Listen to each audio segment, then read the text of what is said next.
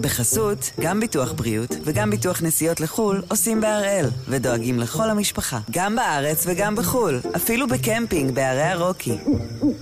כן, גם שם, כפוף לתנאי הפוליסה וסייגיה ולהנחיות החיתום של החברה. אהלן, זה אלעד. אחד ביום יצא לפגרה לא ארוכה מדי, עד אחרי החגים, אבל חשבנו שזו הזדמנות מצוינת לחזור לכמה מהפרקים שאתם, והאמת שגם אנחנו, אהבנו במיוחד. אז הנה, מתחילים. אה, זה מצחיק, המשפחה שלי כולם רופאים, כולם למדו בעברית, סבא, דודים, אבא, שלושת אחיות, ואימא מורה לביולוגיה, משפחה מאוד uh, עוסקת בתחום בגדול. פרופסור יעקוב חנה לא באמת היה יכול להיות משהו אחר, צייר נגיד, או משורר, כי אצלו גנטיקה זה בגנים.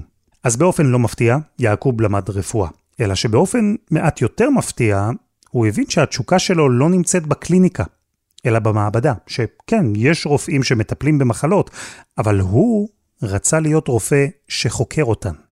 זה, זה היה תהליך הדרגתי למען אמת, כי יש, אה, אתה יודע, ברפואה זה מקצוע שמאוד מאוד בטוח, תמיד יש לך עבודה ותכלס, כל, בלי להעליף אף אחד, כל הרופאים סך הכל מוצלחים, אה, לא...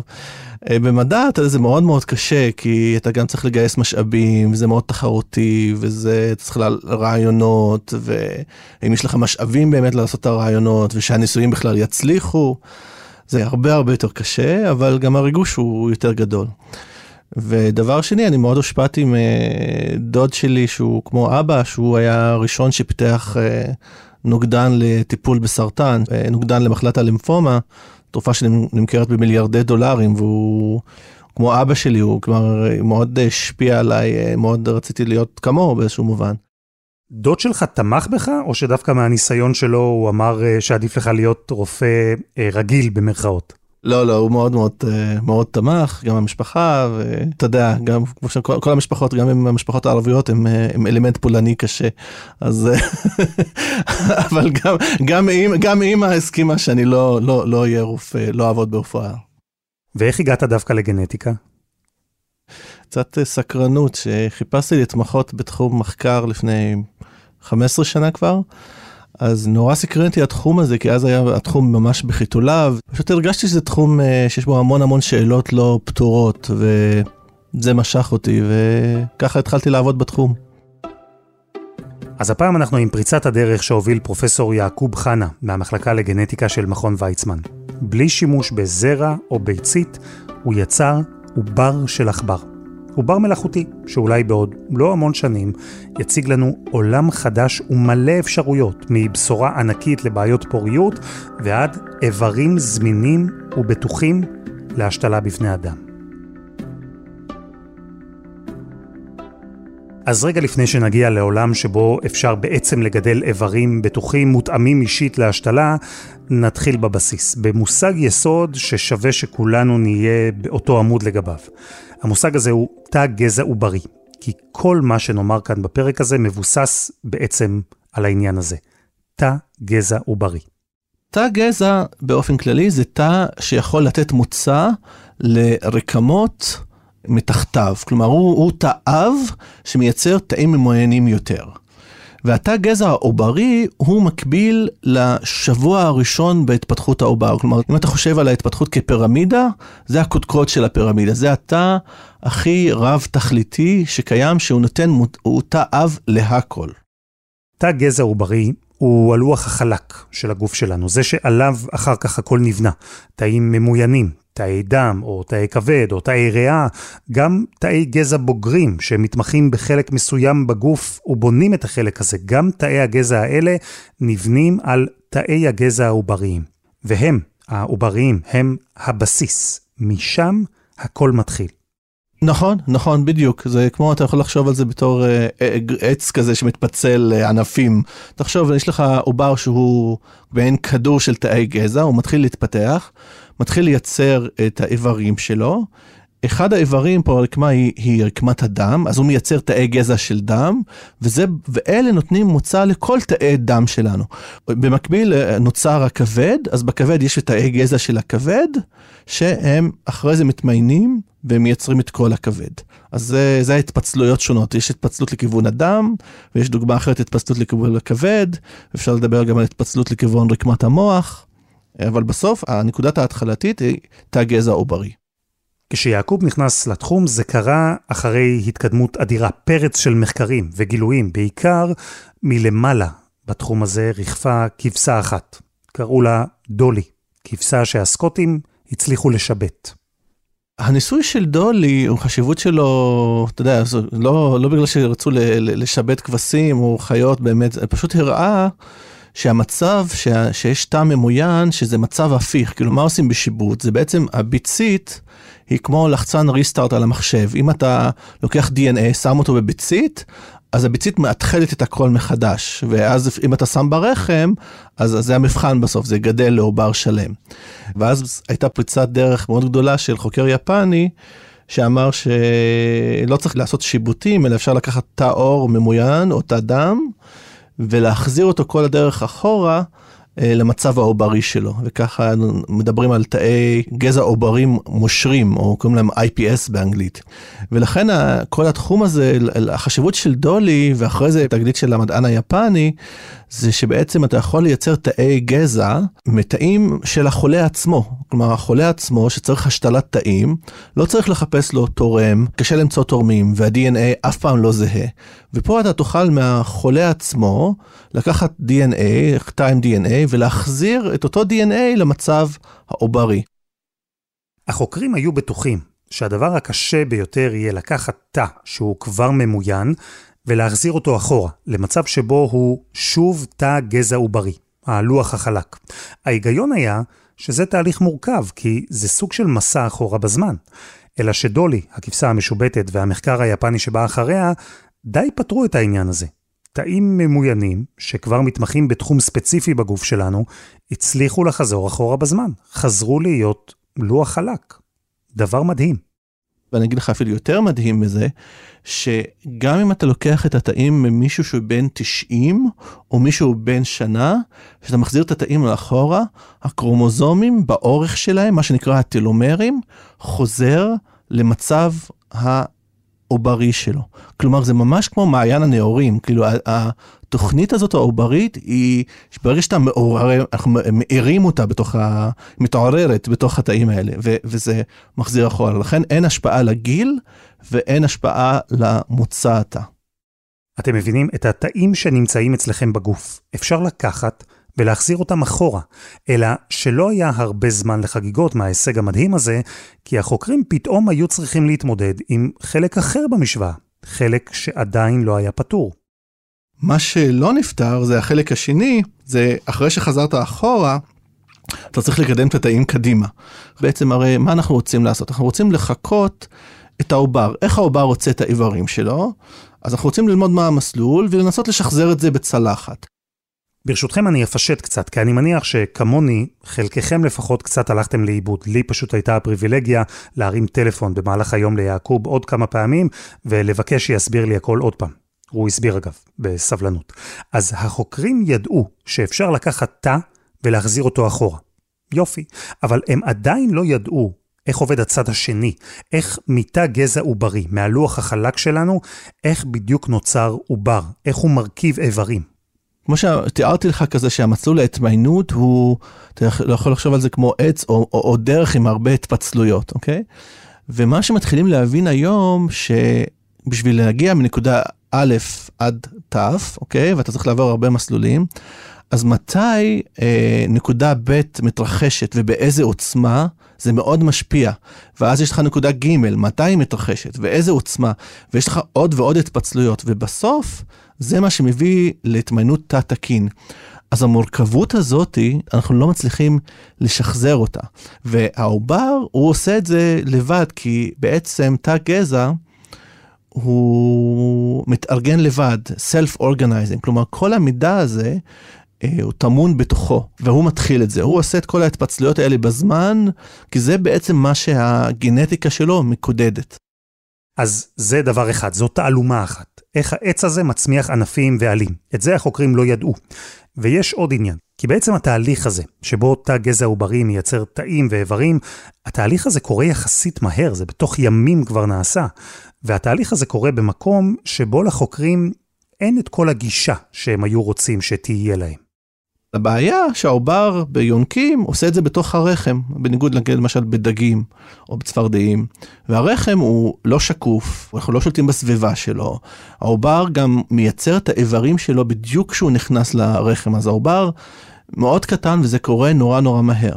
גם בבני אדם אגב העובר נכנס לתוך הרחם ההשרשה נגיד שבעה ימים ותוך שלושה שבועות מסיים את ייצור כל איבריו. כלומר שאר השמונה חודשים של ההיריון הם רק בין סוגריים גדילה. וזה בעצם התקופות האלה קוראים להם אורגנוגנזה, כלומר יצירת האיברים, זה ממש ממש קופסה שחורה בסך הכל, יודעים כמובן בעכברים, אבל ממש לא מספיק, לא ברזולוציה גבוהה, ואם אתה בכלל מדבר על חיות אחרות, קופים, בני אדם, זה באמת בלתי אפשרי לחקור את זה, אז זה פשוט באמת אה, קופסה שחורה שלא יודעים עליה כלום. אז זו בעצם הייתה התעלומה שיעקוב רצה לפתור, להבין איך תאי הגזע העובריים שלנו בונים איברים. ויותר מזה, הוא רצה לחקות את התהליך הזה גם מחוץ לרחם, בסביבה שהוא כמדען יכול לשלוט בה. אני מרגיש שאתם צריכים טיפה אוויר כדי לעכל את כל זה. גם אני. אז חסות אחת וממש מיד חוזרים.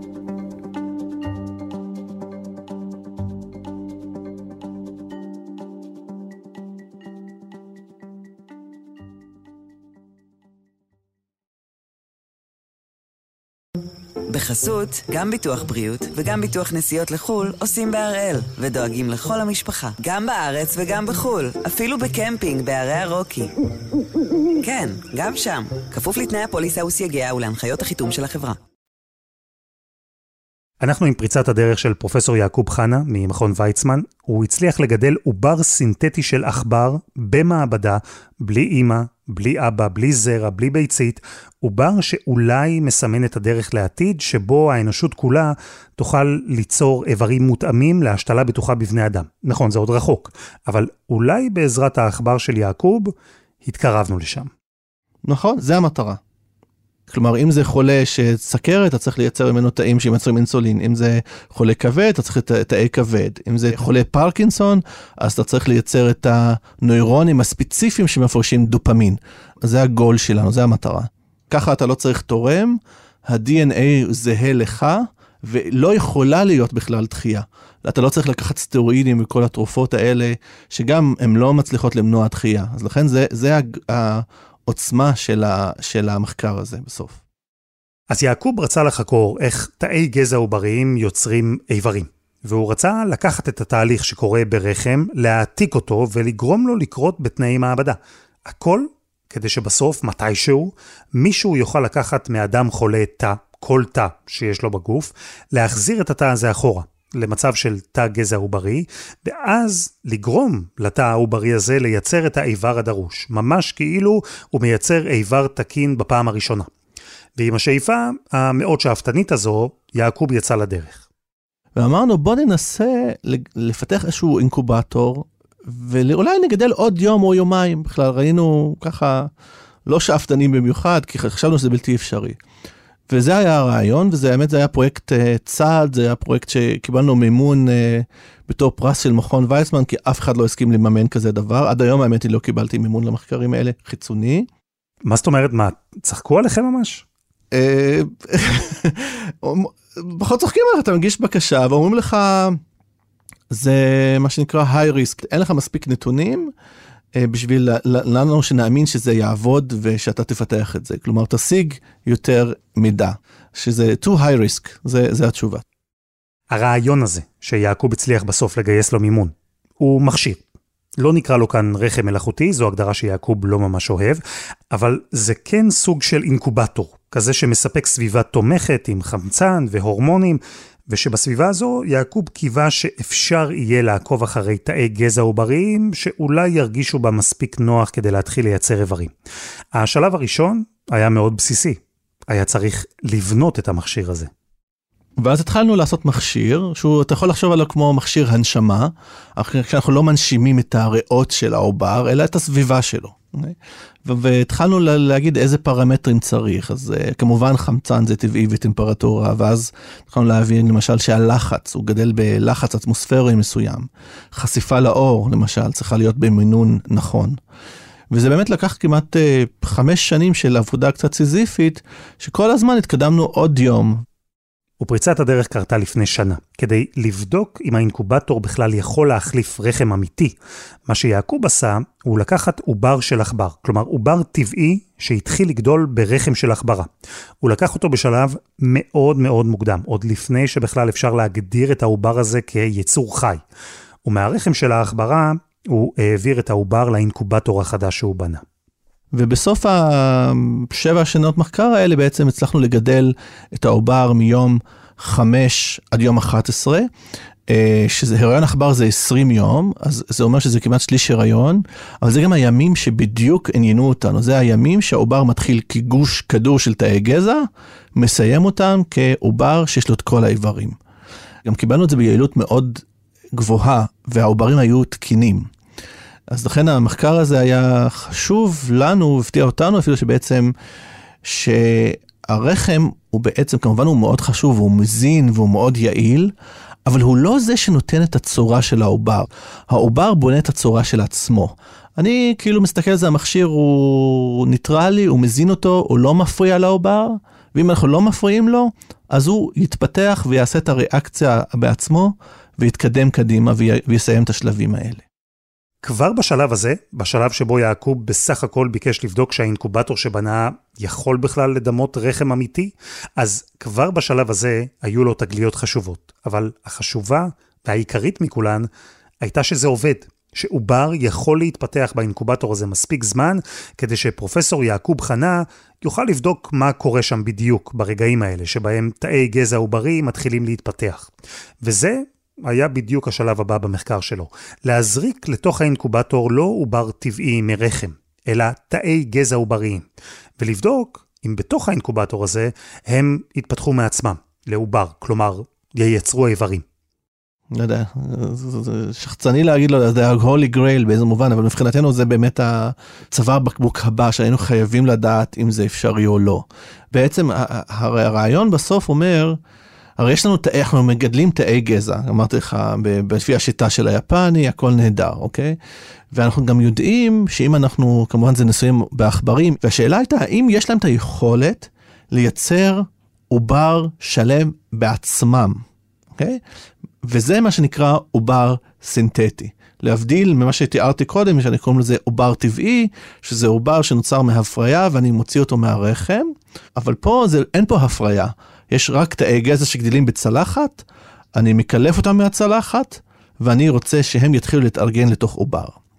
והדבר הזה, שהוא היה בגדר פנטזיה לכל התחום שנים, לא היה יכול להיפטר בלי התגלית לפני שנה. כי כאילו, תחשוב, אם אתה לא יודע ולא יגד, יכול לגדל עובר רגיל, אז איך אתה תגדל עובר מתאי גזע סינתטיים? תחשבו רגע על הניסוי הזה. לקחת תא מעכבר בוגר, להחזיר אותו אחורה למצב של תא גזע עוברי, לשים את התא העוברי הזה באינקובטור מיוחד, לספק לו סביבה תומכת בדומה לרחם, ולחכות, לחכות ולראות אם התאים העובריים יעשו את מה שהם עושים בשלבים המאוד ראשוניים של הריון טבעי, מייצרים עובר. וזה מה שהצלחנו להשיג, כלומר ברגע שלקחנו תאי גזע, עוברים בצלחת, שמנו אותם בתנאים במכשיר הזה, ו, ובאמת בסוף זה היה אותו מכשיר, אותו מדיום, אותם תנאים, הם פשוט עבד. התאים התחילו להתארגן במשך שמונה ימים, והגיעו לעובר בין שמונה וחצי ימים, שזה מה שאמרתי לך, זה שלב שעובר שיש בו לב פועם, יש לו תאי גזע של דם, יש לו סרקולציה של דם, אה, יש לו התפתחות של רקמת המוח, מערכת המעיים. והגוש הזה התחיל לגדול ו- ו- ולקבל את הצורה. ואתה ממש רואה התאים השונים אה, הולכים לאזורים שונים, וזה מרתק אותנו, כי באמת פתאום אומרים, איך הם יודעים לאן ללכת? אה, זה, זה לא ידוע, אז לכן יש פה, זה פותח לנו חזית מחקרית מאוד מרתקת אותנו, באמת ה- כל ה-self organization, וזה עובר, אה, עובר סינתטי, הוא... לא תקין ב-100%, הייתי אומר, אם הייתי אומר אולי כמעט 90%, יש בהם פגמים מסוימים. אנחנו לא מצליחים לגדל אותם יותר, בינתיים יותר מאשר שמונה וחצי, אבל זה עובר. וזו פריצת הדרך, זו התגלית שפרופסור יעקוב חנה הגיע אליה בשבוע האחרון. הוא הצליח לגדל עובר של עכבר מתאי גזע בלבד. עובר שלא רק התחיל לפתח איברים, אלא גם התחיל לפתח שליה ושק חלמון. עובר שאומנם לא נחשב עדיין חי, כן, היו בו בעיות, אבל עובר שיכול לפתוח דלתות לעולם שלם של מידע.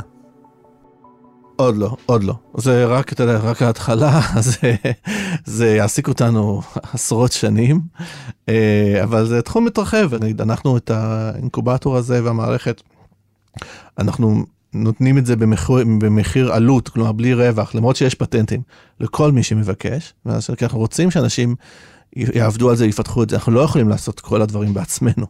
זה חשוב מאוד שתתפתח, ואנשים יהיה להם רעיונות אחרים, ו... ומומחיות אה, אחרות, אז נראה איך ילך, אז, זה רק ההתחלה, הדרך מאוד ארוכה עדיין. ובכל זאת, לצד הפוטנציאל, לצד המהפכה החיובית, יש שאלות קשות שעולות, או שצריכות לעלות, שאלות של מוסר. אז שאלנו כמובן, דבר ראשון על פרקטיקה של ייצור עובר באופן הזה.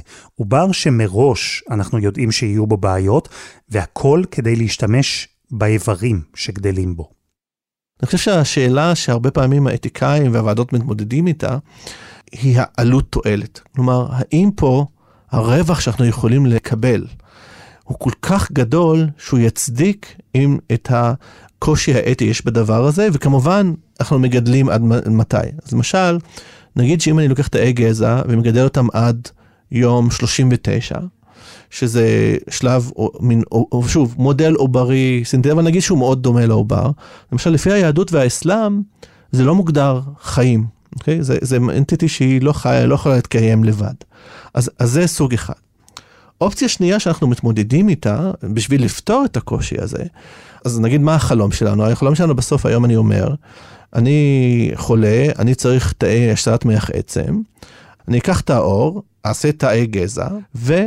אני אשים אותו במכשיר למשך 30-40 יום, ואני אקח את התאי גזע משם.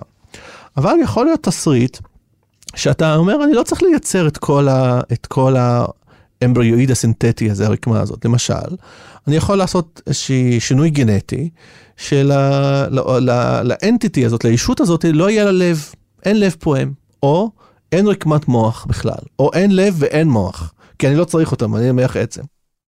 ובכלל, טכנולוגיה שמייצרת עובר, טכנולוגיה שאין ספק, בעתיד היא תתפתח, אולי תוכל להוביל גם ליצירת אדם, או צבא של בני אדם.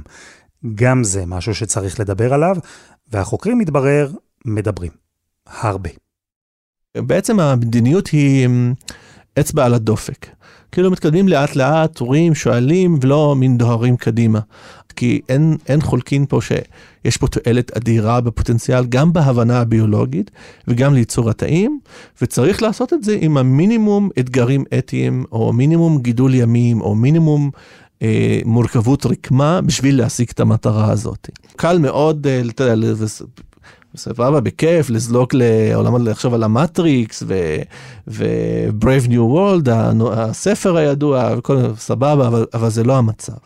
וחשוב מאוד להדגיש שאנחנו גם לא, גם לא מנסים, גם לא יכולים לעשות עכבר מלא מחוץ לרחם, בטח שלא בבני אדם. ואנחנו מנסים לעשות את זה מאוד בזהירות, ונראה איך הדבר הזה יתקדם. אז תרשה לי לשאול אותך שאלה אישית. אתה היום בן 42.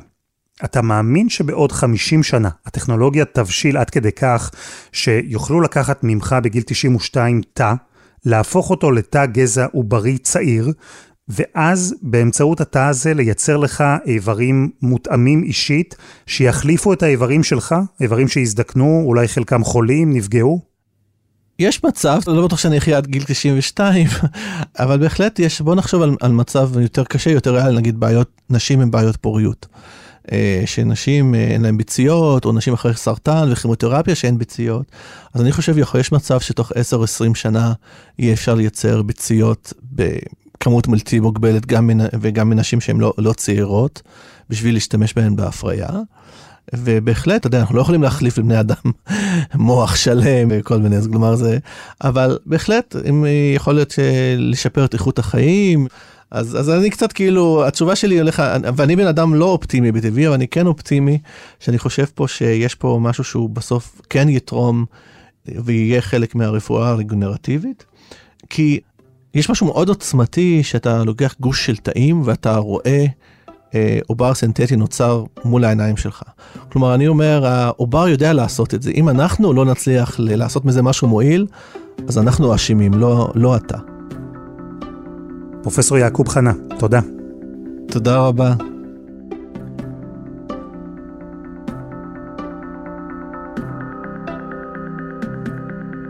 וזה היה אחד ביום, של N12. העורך שלנו רום אטיק, תחקיר והפקה רוני ארניב, דני נודלמן ועדי חצרוני, על הסאונד יאיר בשן שגם יצר את מוזיקת הפתיחה שלנו, ואני אלעד שמחיוף. אנחנו נמשיך לצעוד בשבילי הנוסטלגיה עם הפרקים האהובים, עד שנחזור עם פרקים חדשים של אחד ביום, אחרי החגים.